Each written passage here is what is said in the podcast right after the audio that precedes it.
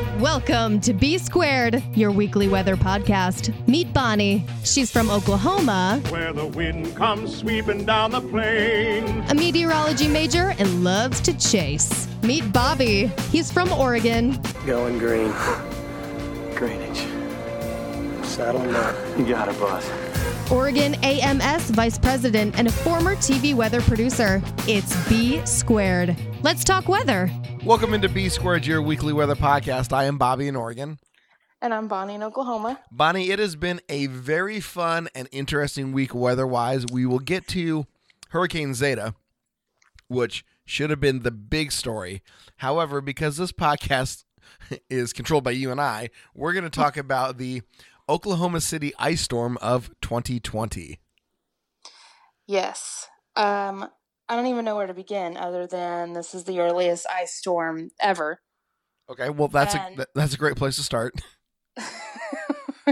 and it was particularly bad because all the leaves still had or all the trees still had leaves. So that was just more surface area for ice to accumulate on. But it's crazy because when we taped on Sunday, last Sunday, we were in a winter storm watch. And then Right. around 8 a.m., 9 a.m. Monday morning, that was quickly changed to an ice storm warning. And I had a doctor's appointment that morning at 8, and it's pouring down rain. It's thundering and lightning. It's freezing cold. It's not quite freezing yet, but it is pouring down rain. And it just starts to freeze throughout the day into Tuesday. Wednesday, it's finally above freezing. But I mean, it, I, it's crazy. I don't even know how to describe it. All right, so let, let's break this down because when you and I had talked on Monday, as this event is starting to unfold, you're like, you know, they're really saying, and again, National Weather Service in Norman, Oklahoma said this, and all the TV guys and TV gals were saying this. Well, Tuesday will be the worst day. And I'm sitting there, I'm like, you guys are already getting accumulating snow and ice up in the panhandle of Oklahoma. It's rapidly moving toward Oklahoma City this thing is not slowing down. There's no way in the world that, you know, maybe the worst will be on Tuesday, but you're going to be into this Monday afternoon at the absolute latest right now. So, yes. you know, what in watching the progression, it was it was pretty intense and you know, you talked about the thunderstorms, also a lot of training. So, when we go back and we'll look at and we'll talk about the ice totals here in a minute, it's not surprising that these numbers were as high as they were. No, it further west is even worse. Like you said, we'll talk about totals in a minute, but I mean around here and I've got a lot of pictures just from my own backyard, but I mean everything had a solid thick layer of ice on it. Everything. I have um the, uh, something I can post. I have a picture of my chain link fence Tuesday morning with a layer of ice and then I have a picture of it later on in the afternoon and it was about three times as big of a layer of ice around the chain link fence. So it did not take long for heavy ice to start accumulating here in the city. And like I said, further west had it 10 times worse than we had it here in central Oklahoma. you know, and I want you to post those photos, and you can go see them uh, on our Twitter page at Weather Podcast. But Bonnie, the amount of ice that formed just to the northwest of Oklahoma City on Monday, and then once it finally blew through everything into Tuesday, um, I know you said it's the earliest you know major ice storm you guys have ever seen. But let, let's dive into the setup because I think that was important. Um, we had talked about the cold air that was going to make its intrusion. You know, it had already blown its way through the Rockies into Denver. Denver had an early season snowstorm. Um, parts of northern Arizona were looking at snow. We talked even about Phoenix, Arizona dropping into the mid to upper 60s in October, which, you know, climatologically, they're still in the upper 80s, maybe low 90s this time of year. So to dip down into the 60s is a shock to the system and we said this thing was moving south and was going to move east. And the cold air really came rapidly in sunday night after we finished taping. And you know get these little impulses of energy that are riding through the jet stream. And sure enough ingredients come together. And you wake up monday morning to thunderstorms. Not necessarily severe but they were pretty close. And Yeah. all of a sudden you start seeing reports of snow in the panhandle snow around amarillo oh we're starting to get some ice pellets oh we're getting freezing rain just outside oklahoma city and at that point you're like okay the ingredients are placed. The cold air is at the surface. We know there's a little bit of warm air somewhere in the mid atmosphere, and then it's definitely really cold up above. So, so all of our ingredients were into, all the ingredients did fall into place, but um, for it to be taking place in the third week, you know, start of the fourth week of October, I, I hate to say it, but that is so 2020. It really, truly is. And I know that's becoming a cliche, but the things that have happened this year alone, it just seems crazy to all have happened in one year. But this was, OG&E said this was the second worst ice event Oklahoma's ever had. And the first one was several years ago. I think it's the 2007 ice storm they're referring to. But this, I mean, there's still people without power right now who lost power on Monday. Total, I think in Oklahoma, we had about 400,000 lose power, and that could be completely off.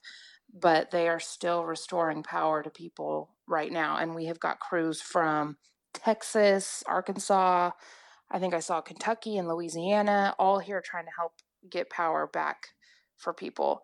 So it was just a, a, historic event that I just can't even. And for it to be thundering and lightning through basically the whole thing is crazy. And then Wednesday, when it started to warm up slightly, uh, we had a thunderstorm come through, and they were like, "Be prepared, you might get like some pea size and dime size hail." and I'm like, what what are we doing? what is this? right. But again, and, it's it's the atmosphere is primed. Yeah, exactly. Exactly. And so it's just crazy that there was some, some of those ingredients there to give you the thunderstorm, which is the lifting that you need to start getting some thunderstorm action, but then the temperature is what caused it to come down in freezing rain slash sleet slash snow which i don't even think we got any snow here in oklahoma city if we did it was like random flakes mixed in with some sleet because we did get some sleet at some points. But yeah, it was it was ice.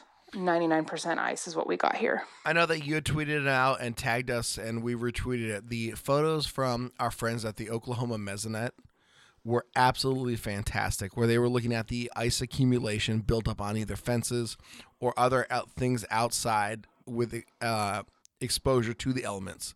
Bonnie, looking at a two liter bottle, or not two liter bottle, but a 20 ounce bottle of like water or soda or any of that stuff, and that's how thick the ice accumulation was, is absolutely mind blowing to me.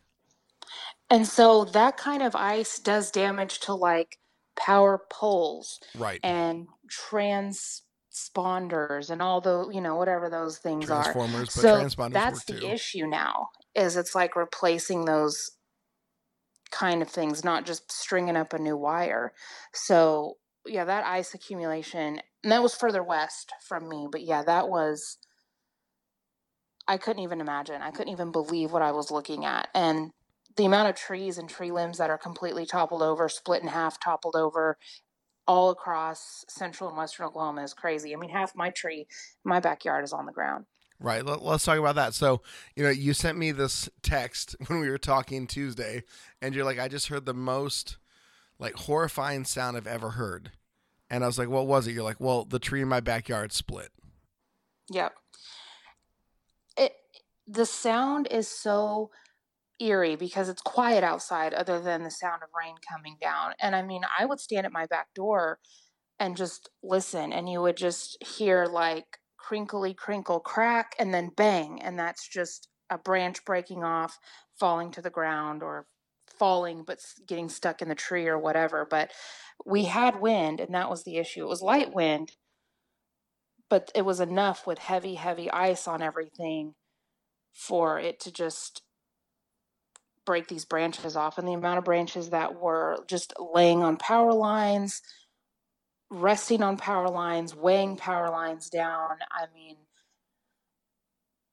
I've just never seen anything like this. I was working from home this whole time and I my power kept flashing on and off, on and off. I didn't lose it fully, but I kept getting kicked out of what I was doing and having to log back in and blah blah blah.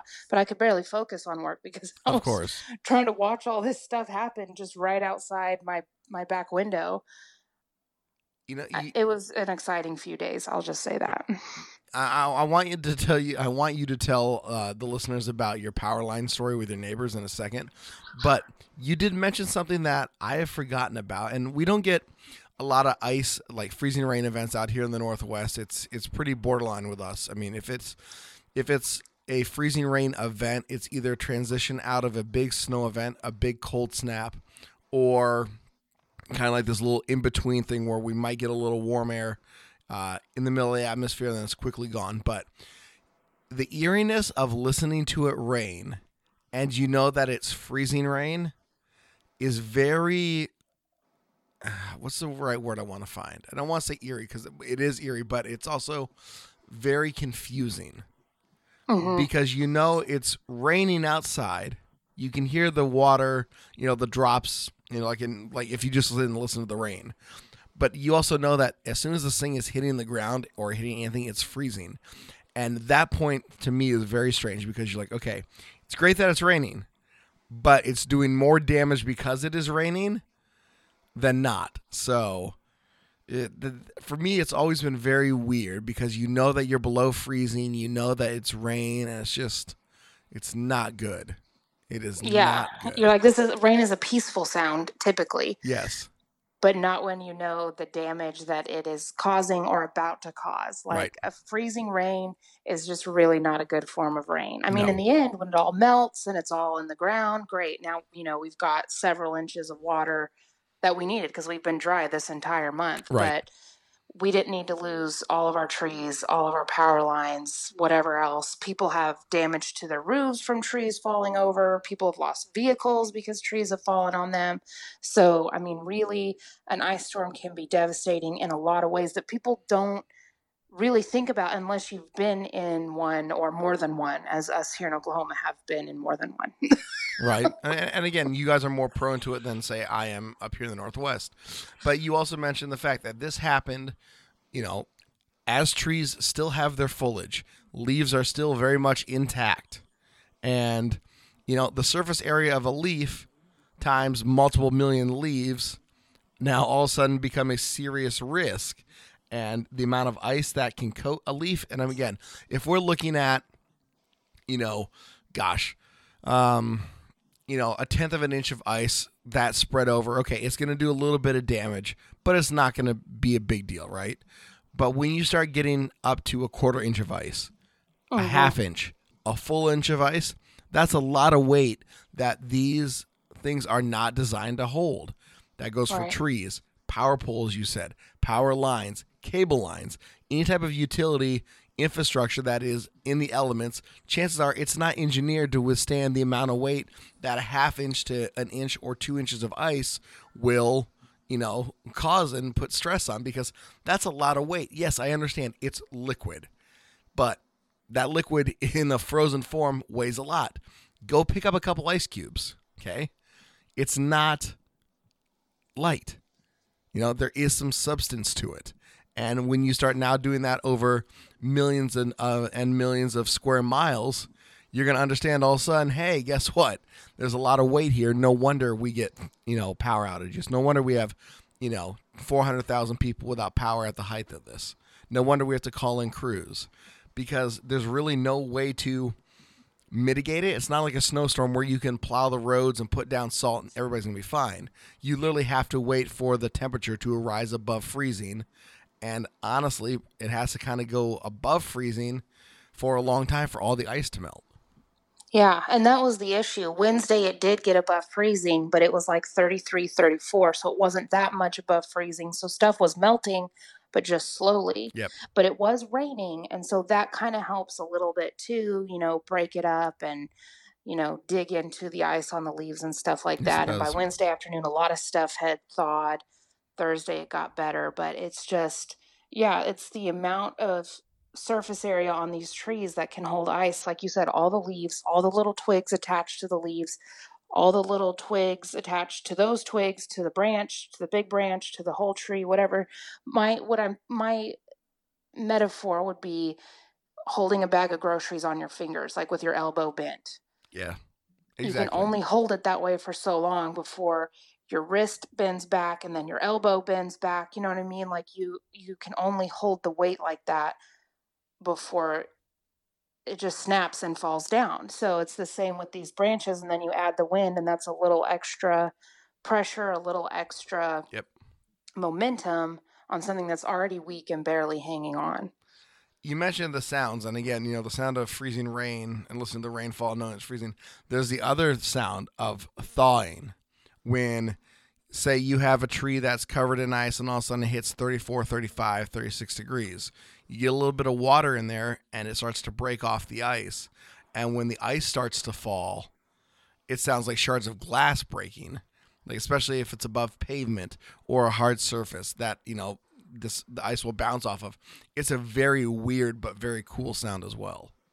Yes, and I've got several power lines that go over my backyard, but like the back of my backyard, and that ice was letting go and falling, and it was falling down in like three, four, five inch long, like half tubes, Yep. if that makes sense. And that kind of stuff that'll hurt you too if you're walking under something that's like getting hit with like a hailstone. So, you know, and it does, you're right, it sounds exactly like shards of glass. And as it's falling and as it's falling through the trees and hitting other areas of ice, it's the sounds that come with it are very eerie, but very interesting at the same time. I had a branch of a big, weird bush tree thing that's like in between my neighbor's yard and mine.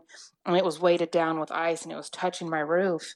And you should have heard the sound it made on my roof as the wind blew Oh and the ice was scraping across shingles. Oh, I bet it was fantastic. I really do. I know it was probably eerie, but I bet it was amazing. It was like a weird grinding, like sound. And I was like, good God, like that is freaking me out. Oh, so man. it's just so, it's, it, it's just crazy, the whole thing. It is crazy. And, you know, wind is a very big component of this because you said, you know, the wind will catch that surface area and blow it around. I remember, and I have a video of this, gosh, probably now from 10, if not 15 years ago. Uh, we had a snow event here in the Northwest that came on the heels of a very quick, like, freezing rain event. So the freezing rain was the transition in to the actual full event, and then we had some snow on top of that and then there was forecast to be kind of a quick warm up.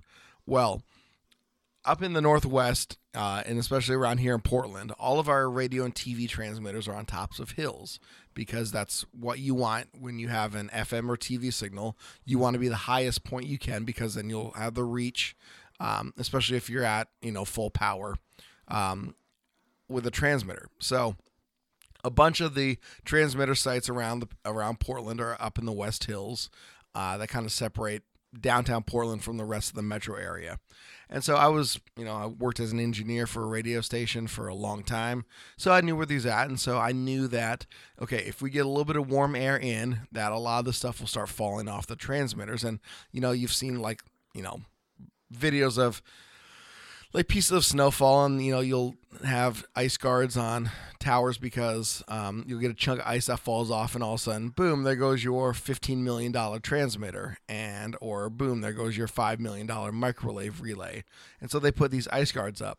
So i'm up doing some work on one of the on one of our towers and you know i know it's snowing. I know that's a little it's starting to get a little bit warmer and all of a sudden all this stuff's happening well we start getting these snow bombs falling off of the lines so the uh, support cables are covered in ice and snow, and now that's starting to warm up a little bit. It melts a little bit, heavy weight falls off.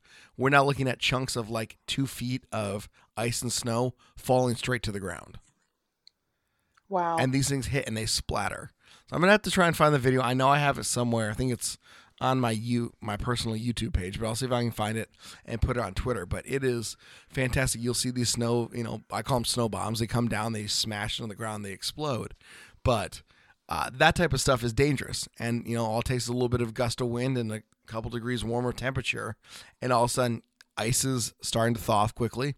And you know, power lines have been sagging, branches have been sagging for days. All of a sudden, all that weight gets released, and those things snap back to what you know their normal design is or what their you know i i don't want to say muscle memory but you know it's what it is right?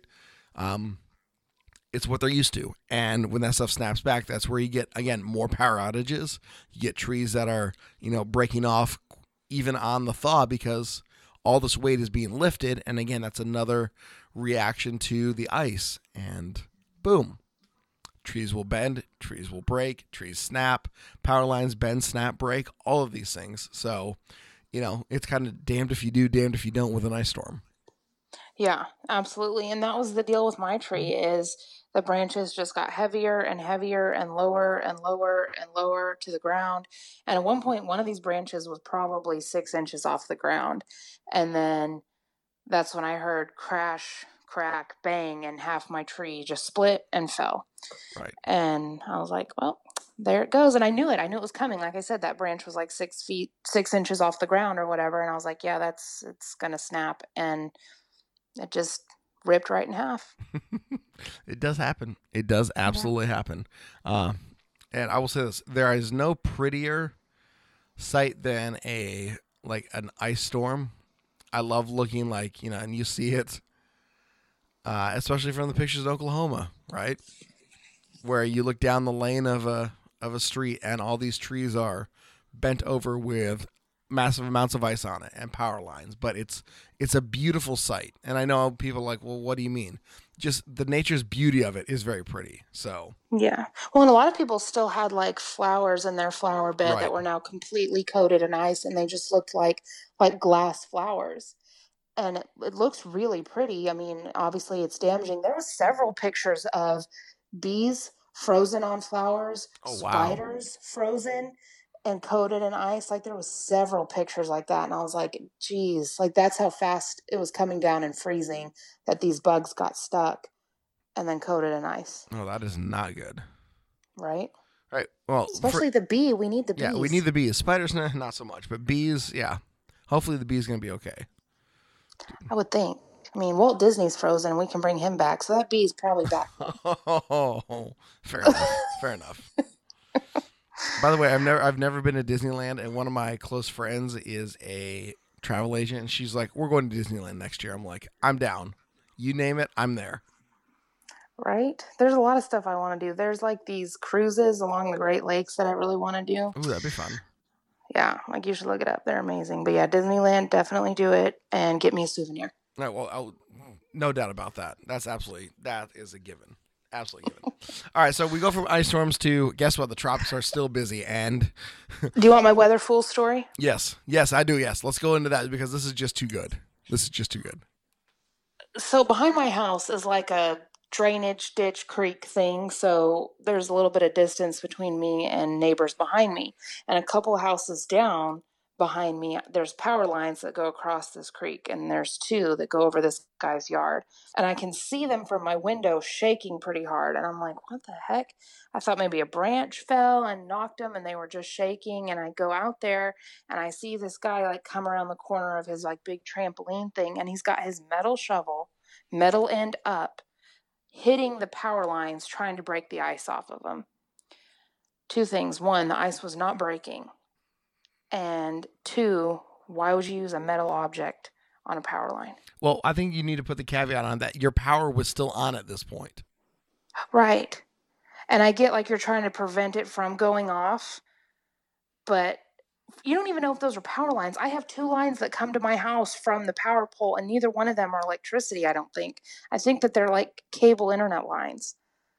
So you really don't even know, but it doesn't even matter. Like you don't touch them because you don't know right what could happen. And you have power, and you hitting them could cause you to break a line, and then you won't have power, and you might electrocute yourself. And you're by a trampoline, so if one did break and fall onto a metal frame trampoline, and you've got your metal shovel, like how you think you're going to come out of this? So I yelled at the guy from a few houses down. I was like, okay, bro, like, you need to stop. You're going to hurt yourself. And he just kind of looked at me, and I was like, okay, well, I've got my phone on standby to call 911 for when you electrocute yourself. Yeah, and he put his shovel down and walked inside. Well, see, look at you. Not only are we Weather Ready Nation ambassadors, you're just the you know the neighborhood safety committee, so that is a good thing. I mean, I tried to be like sort of nice, but I was just like, "Are you really like that dumb?" Yeah, literally. And again, I we get the premise, right? We want to keep power on. If you're going to lose power, chances are it's not going to be directly out at your house where the line, you know, breaks off the pole. If you're going to lose power, it's going to be coming from a transformer that blows or it's coming from somewhere else.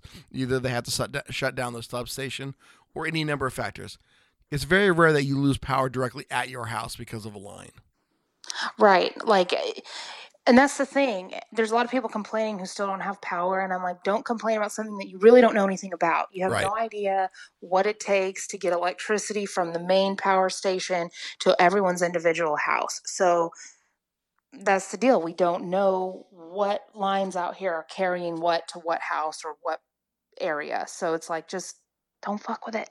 There is a great YouTube series, and again, not even not even related to our show, but it's one that I watch. It's called, um, I believe it's called Better Engineering. A guy named Grady hosts the series, and you can find it on YouTube. It's fantastic. Where he talks about just everything within the infrastructure world, how it relates to engineering. He talks about power grids and how we get power from generation stations all the way to our house, and it's very fascinating to watch because you quickly understand that you know what? It's not an easy task. It is a very complicated task. So you going out with your shovel and knocking ice off of a line not only is hampering the overall effect of everything, but you're putting yourself in such danger. It's not worth it.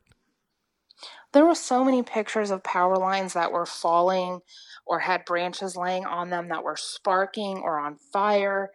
And it, it's like you just don't know how these lines are going to react. So Yep. don't touch them. It is true. Uh, the house that I used to live in, the house that I just moved from about almost a year ago now, um, about 250 yards from my front door was like a little nature area, but the nature area was directly below high voltage transmission lines. In the Pacific Northwest, we have a lot of dams that generate power for Oregon, California, Washington, Idaho, Montana, you name it, it's what they do. So these high voltage transmission lines, you know, are relatively safe. They're high off the ground. They're on these giant power uh, towers. But every time it would rain or snow, you would hear the snowflakes hit these lines, and it would make this eerie sound. The buzzing, Yes, yes, and you, it's a creepy sound. It's a very creepy sound. And you get that during ice storms. You get that during snowstorms where power lines are down or, you know, power lines are being stressed where they're, you know, pulling the connection at the transformer because that is the stuff that does lend to danger. And that is where people can get hurt. There's a reason why we're taught from a very young age if you see a power line down, assume it's live, do not touch it. or anything that it's touching or step in the water that it might be Exactly. in because it's electricity. If you don't know enough about it, it's going to hurt you. So just It don't is. mess with it. It is. There is a um last year when I was working at a place of employment, I won't give the name. Uh we use manual conveyor belts moving things around. And we plugged one in and, you know, following the protocol, cool. Well, somebody moved it and this thing ran over its power cable and arc welded to the dock plate. We had three Whoa. people standing on the dock plate at the same time. Thankfully, they were in rubber shoes, and so nothing happened. But yeah, to watch this thing arc off of this and, you know, basically leave a burnt trail where the path of resistance followed until it ground itself out, man, it was it was quite scary. Absolutely quite scary. So, yeah, electricity, just don't mess with it. And again, this goes from everything from lightning on down. If you don't know what you're doing, do not do it. Yeah, exactly. Like, I mean, if OG&E is struggling to get power back on, then you, random dude who has knows nothing about power lines or electricity, you mm. probably just shouldn't mess with it. Agreed. 100%. You just don't want to mess. and that goes for even basic house rewiring, right? Yes, I- yes. I- I don't care if like, you're- don't if you don't have any know-how. Like, don't try to replace an outlet or a light switch or whatever because you can really hurt yourself. Like I will do anything with plumbing all day long. I will do anything with, you know, I'll change a light bulb, great. I'll vacuum, I'll do Mhm. dishes. Anytime anybody asks me to do anything electrical, I'm like, not a chance. No, because you just don't know. And even if you, you know, flip the breaker and Yep. turn the power off to whatever section of the house, it's still scary. Yep, I ain't I ain't touching it. I ain't Nope. touching it. I will call an electrician all day, every day. Just I It's, it's better safe than sorry. absolutely. And you know if I'm it's gonna cost me a couple of bucks, well, you know what? I'm I'm okay with that. Yeah, I- because dying and or serious damage that puts you in the hospital is not cheap. So No, no. And listen, it's bad enough when you you know test a nine volt battery on your tongue. Okay, that's about as far as I'm going to go with any type of electricity. And even then, that I me will out. only go as far as static electricity because even that I don't like. like I'll watch lightning all day long, great, but I'm staying in a car. Yeah, like I'm staying inside. I'm not going to go stand outside and look at it and hold my metal shovel up in the ground. Right. And that's the other thing is it was still like sporadically lightning and thundering and that kind of thing. So it's like, what are you doing, Oh, dude? man. I should have taken video. You should have. You really should have. Um, but, but your neighbor seems just like a, a very smart guy. yeah, yeah, brilliant. We have a very lot of geniuses living around here. All right. Well, speaking of geniuses, uh, let's talk about forecast misses because what we saw with Hurricane Zeta uh, is going to go down as a forecast miss. And I'm not saying that negatively or positively, but what we saw with that storm um, continues to kind of defy logic because we expected Hurricane Zeta to come ashore as a Cat 1, you know, maybe a strong Cat 1. Okay, great. Bonnie, Zeta came ashore basically as a borderline major hurricane. yeah, it, it did what Laura did. It came in at one mile per hour short of the next category. Yep, It did. Uh, so Zeta came ashore in Louisiana. What fifth storm to hit the state this year? Fifth or sixth. I Yeah. thought it was sixth. It is, yeah, sixth it is, and then uh, I want to say eleventh or thirteenth that impacted the U.S. I have to go back Oh. and look, but Zeta not only intensified, but did it in cooler than optimal waters, and did it basically close to shore, where Yeah. you know the water temperatures were actually colder. So, uh, you know, poor Louisiana. These guys have been hit all year long, and to basically have it was a very strong Cat two, and then we said borderline, you know, Cat three, and some of the wind gusts verified that very quickly. Uh, Doppler radar did such a great job with one staying online, but two, um, you know, tracking the winds, and you saw a very very strong wind field not just hurricane force, but tropical storm force over lots of Louisiana. Uh, the videos from New Orleans, which took a direct hit uh, from the eye of the hurricane, fantastic media coverage. A lot of the people there were just like, man, this is so fantastic. So fantastic uh, from a media standpoint.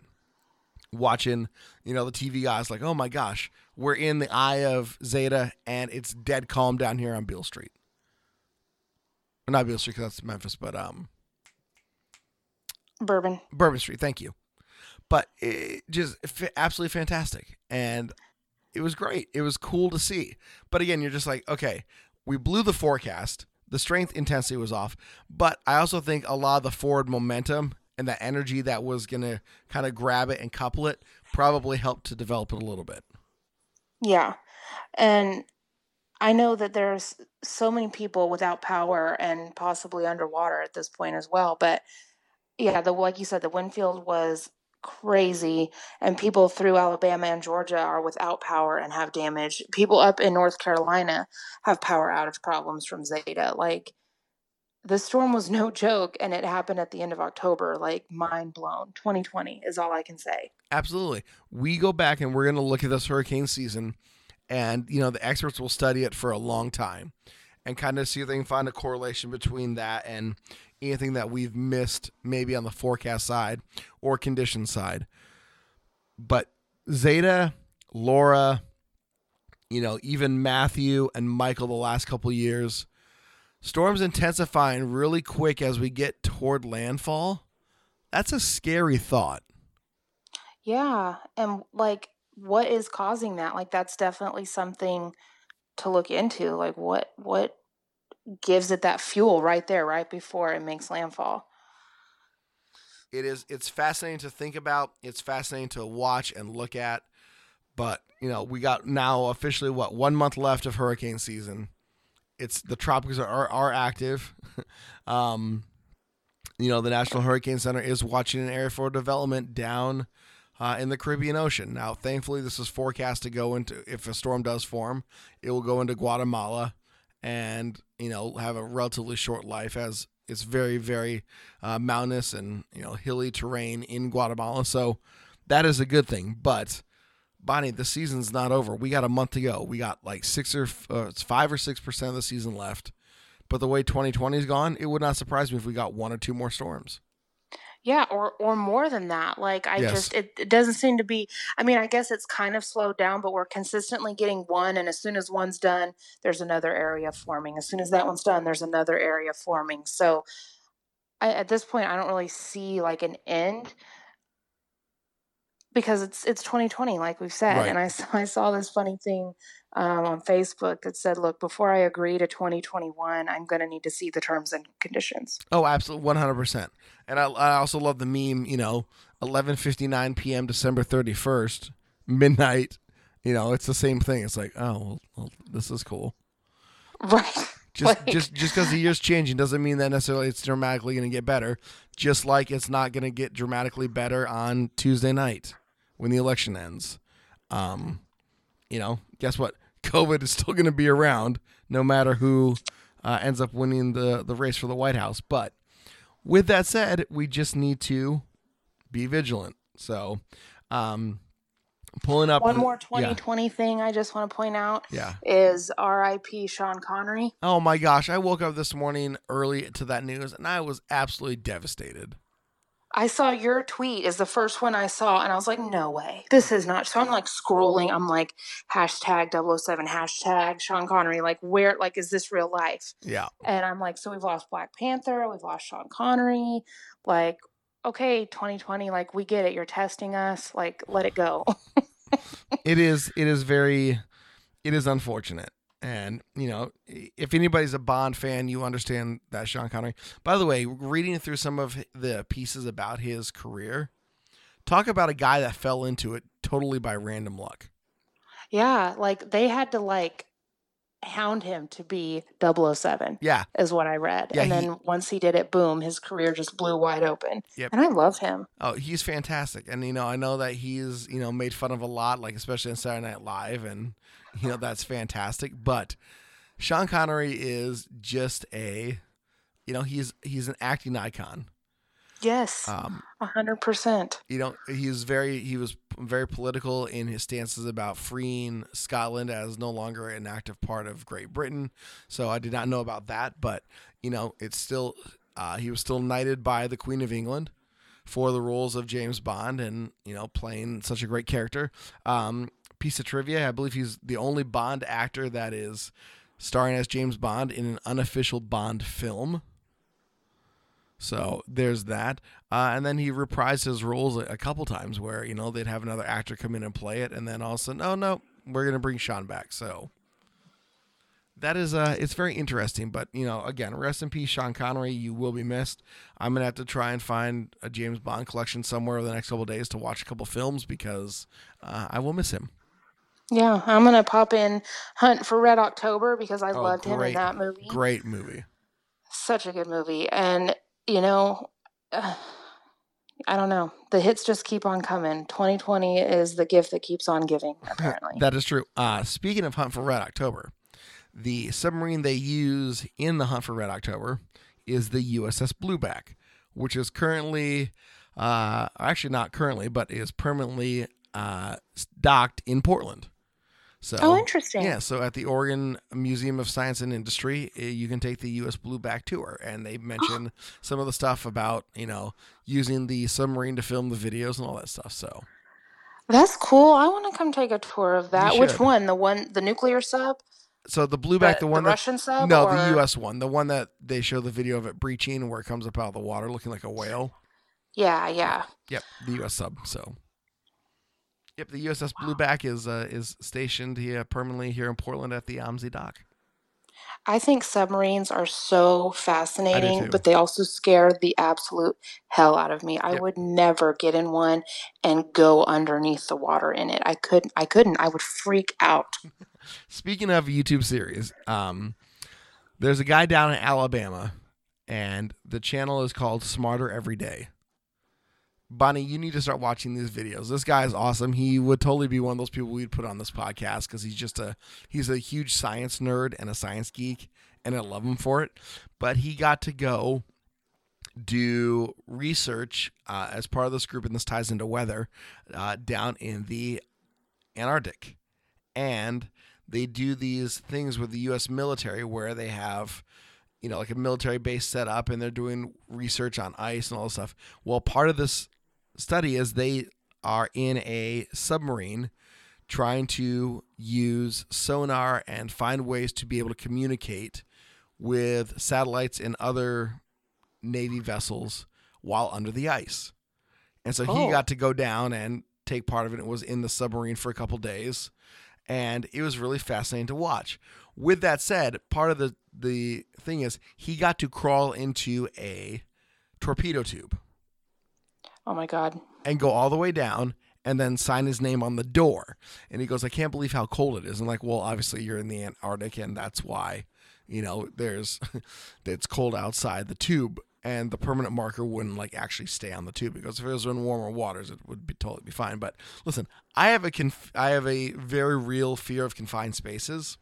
Yes. I like legitimately freak out when I have to have an MRI to the point where they just put a washcloth over my eyes and I'm fine. But there's no way in the world that I would ever go into a torpedo tube. No, me either. Not that, not the sub, not nothing. I could not even. There's no way. Like could- it's not going to happen. So I could do ask. I could do the sub knowing that I would be out in a day or two. I could do the sub if it's like like docked, Right. like up half above the water, whatever. But like I could not be in one and then like okay, we're diving to 700 feet or whatever. Yeah. No. No, that that's that's a special kind of sailor. A friend of mine was a naval dive officer stationed above a uh, stationed aboard a submarine. No thanks. Like if if I'm gonna have to go to the military, I'm going to the navy, but you ain't putting me in a sub. Put me on a boat. Put me on an aircraft carrier. I'll fly. Do something, but I'm not going in a submarine. To me, people who get in a submarine are like astronauts too. Like they Yes. an astronaut's in a confined space in space. And it's like kind of the same thing. Like I don't want to offend anybody. Like I don't want an astronaut to be like, it is not the same. But I just No, it you know what I mean? You're- like you're you're, in a a con- you're- confined space and you can't just go outside your vessel. exactly. And again, you go back, and you watch a movie like Apollo 13, or you watch, you know, other movies outside of the space shuttle and the space station. You don't got a whole lot of room, folks. Yeah. It's barely enough vehicle to transport you and some, you know, supplies, and that's it. It's not meant to be a large area. It's meant to be a, you know, Very efficient, very like light object so they don't have to have a lot of fuel and whatever and space travel is a whole other ball game that I'm not smart enough to wrap my head around. right? And, and you know, you want to talk about people who are brave and heroic. Yeah. See examples 1A, 1B, 1C. Submariners, uh, astronauts, people that fly in vessels that are fully confined spaces. Listen, a lot of people freak out when we have to stay home, right? Stay at home orders in, say, a 4,000 square foot house, a 2,000 square foot house, a 1,500 square foot house. Guys, you want to know how big a capsule is above on board an Apollo rocket? Like maybe less than 100 square feet. Exactly. And, and and nothing to do. No. You know what I mean? Like not Netflix and not like you're just floating around making sure that you and your crew uh, live. Literally. You're following a checklist constantly, and you have people talking to you, and that's pretty much it. It's you in a very, very vast area. Yes. And you know, I think it would be cool to see space like live, Right. but I just it would freak me out. Like it's the same kind of freak out like you said the confined space, but the big open space of space is also freaky in Sure. in the same type of way for some reason. well, go. Okay. No. Ne- next time it's next time you have a clear night, okay, and you can see all the stars up above. Think for a second that literally nothing is holding you to the earth but gravity, and you could literally float straight out. Yeah. Okay, wrap your mind around that. That okay, it's easier to you know to definitely do that at night. During the day, not so much. You know, you're thinking about buildings and trees and all this other stuff. But imagining gravity just leaving for a second.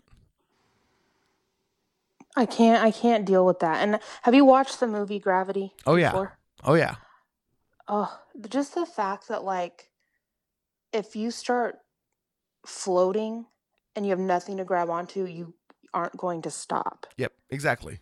Exactly. And if it was me, I feel like I would start trying to swim. Like I would start Oh like yeah. kicking my legs and like, you know, butterflying it, like trying to swim back to wherever. And it doesn't work that way. And that's just so scary. And that's why they have the little little pills that they can take. And that's it's too much. I'm I'm not brave. I, I I think you would be if it was if it was your mindset to do so. Right. But you know, there are times where you're just like, nah, I'm good. I'm totally good. I understand the science of it, and I'm totally fine. I don't need to explore. I don't need to do anything else. This is not me. I respect Yeah, Uh, hands down, hands down. those who do it. You're very impressive and brave, but I can't do it. Yeah, just not me. Sorry, boo, not me. So again, we you know I just pulled up the National Hurricane Center site. The area that they are looking, as we said, is forecasted to go toward Guatemala. It already looks textbook in the fact that you know the outflow is there. Everything looks really good. Uh, it's just a matter of time before it, it actually forms and gets named. Uh, it's going to 100% form within you know five days. So I saw somebody post a cheesy joke on Twitter that said, "What's the ETA on on Eta?" uh, pretty much today. So it will it will be arriving today.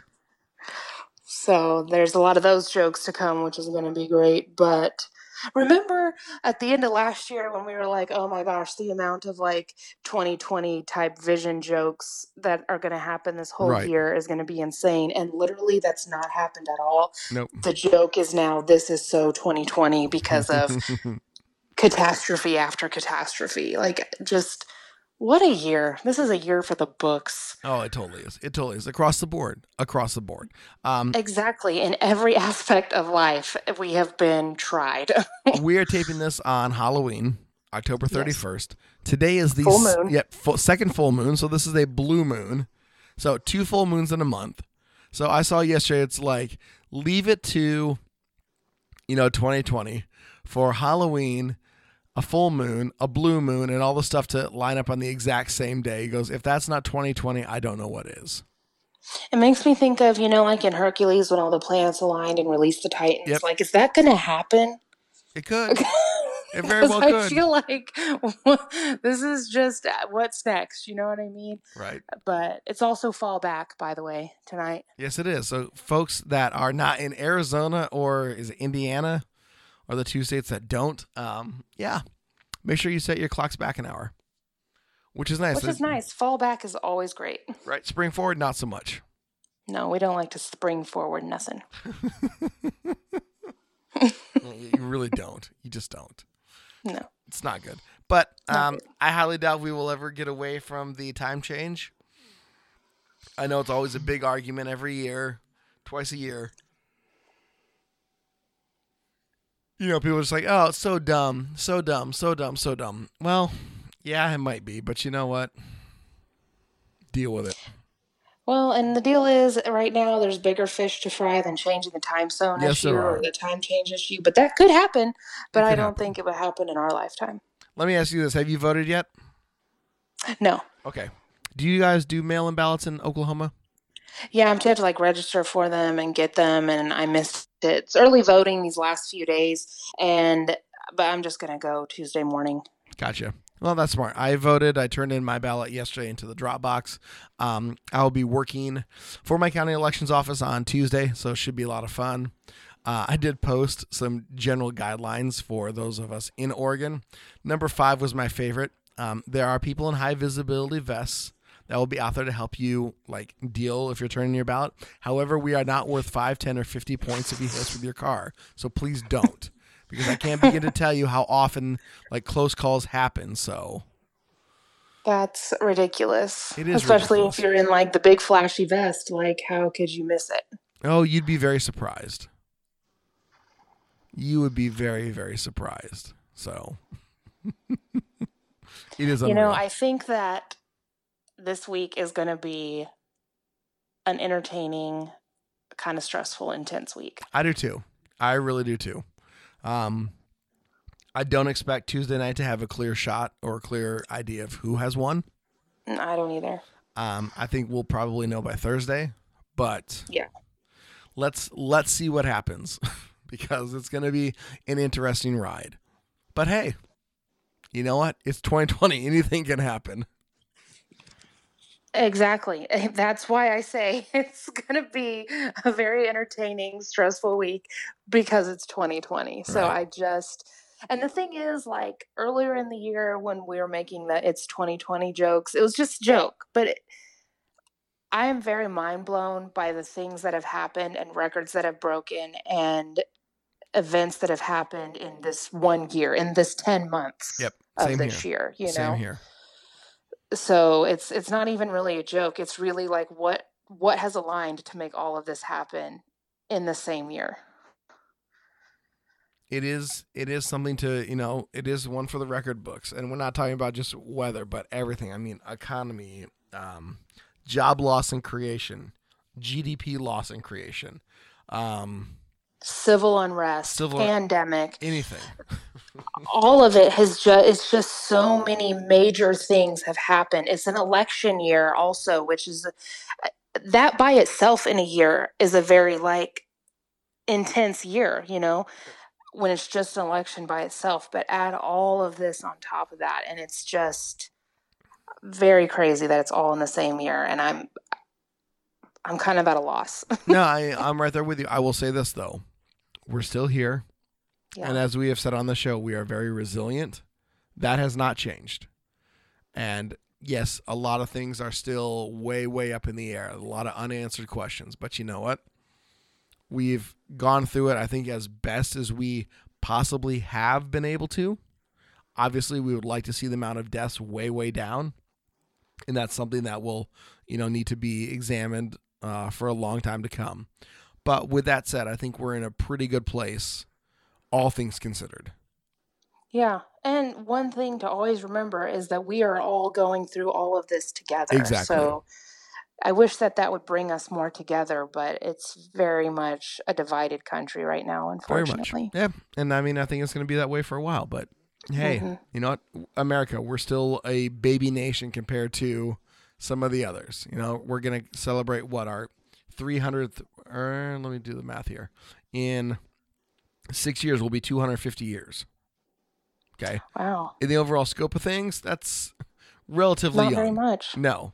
So, um, I wish I could find the quote, and it's killing me. I know where it is in reference to a musical where they used it, but I want to actually get the full quote.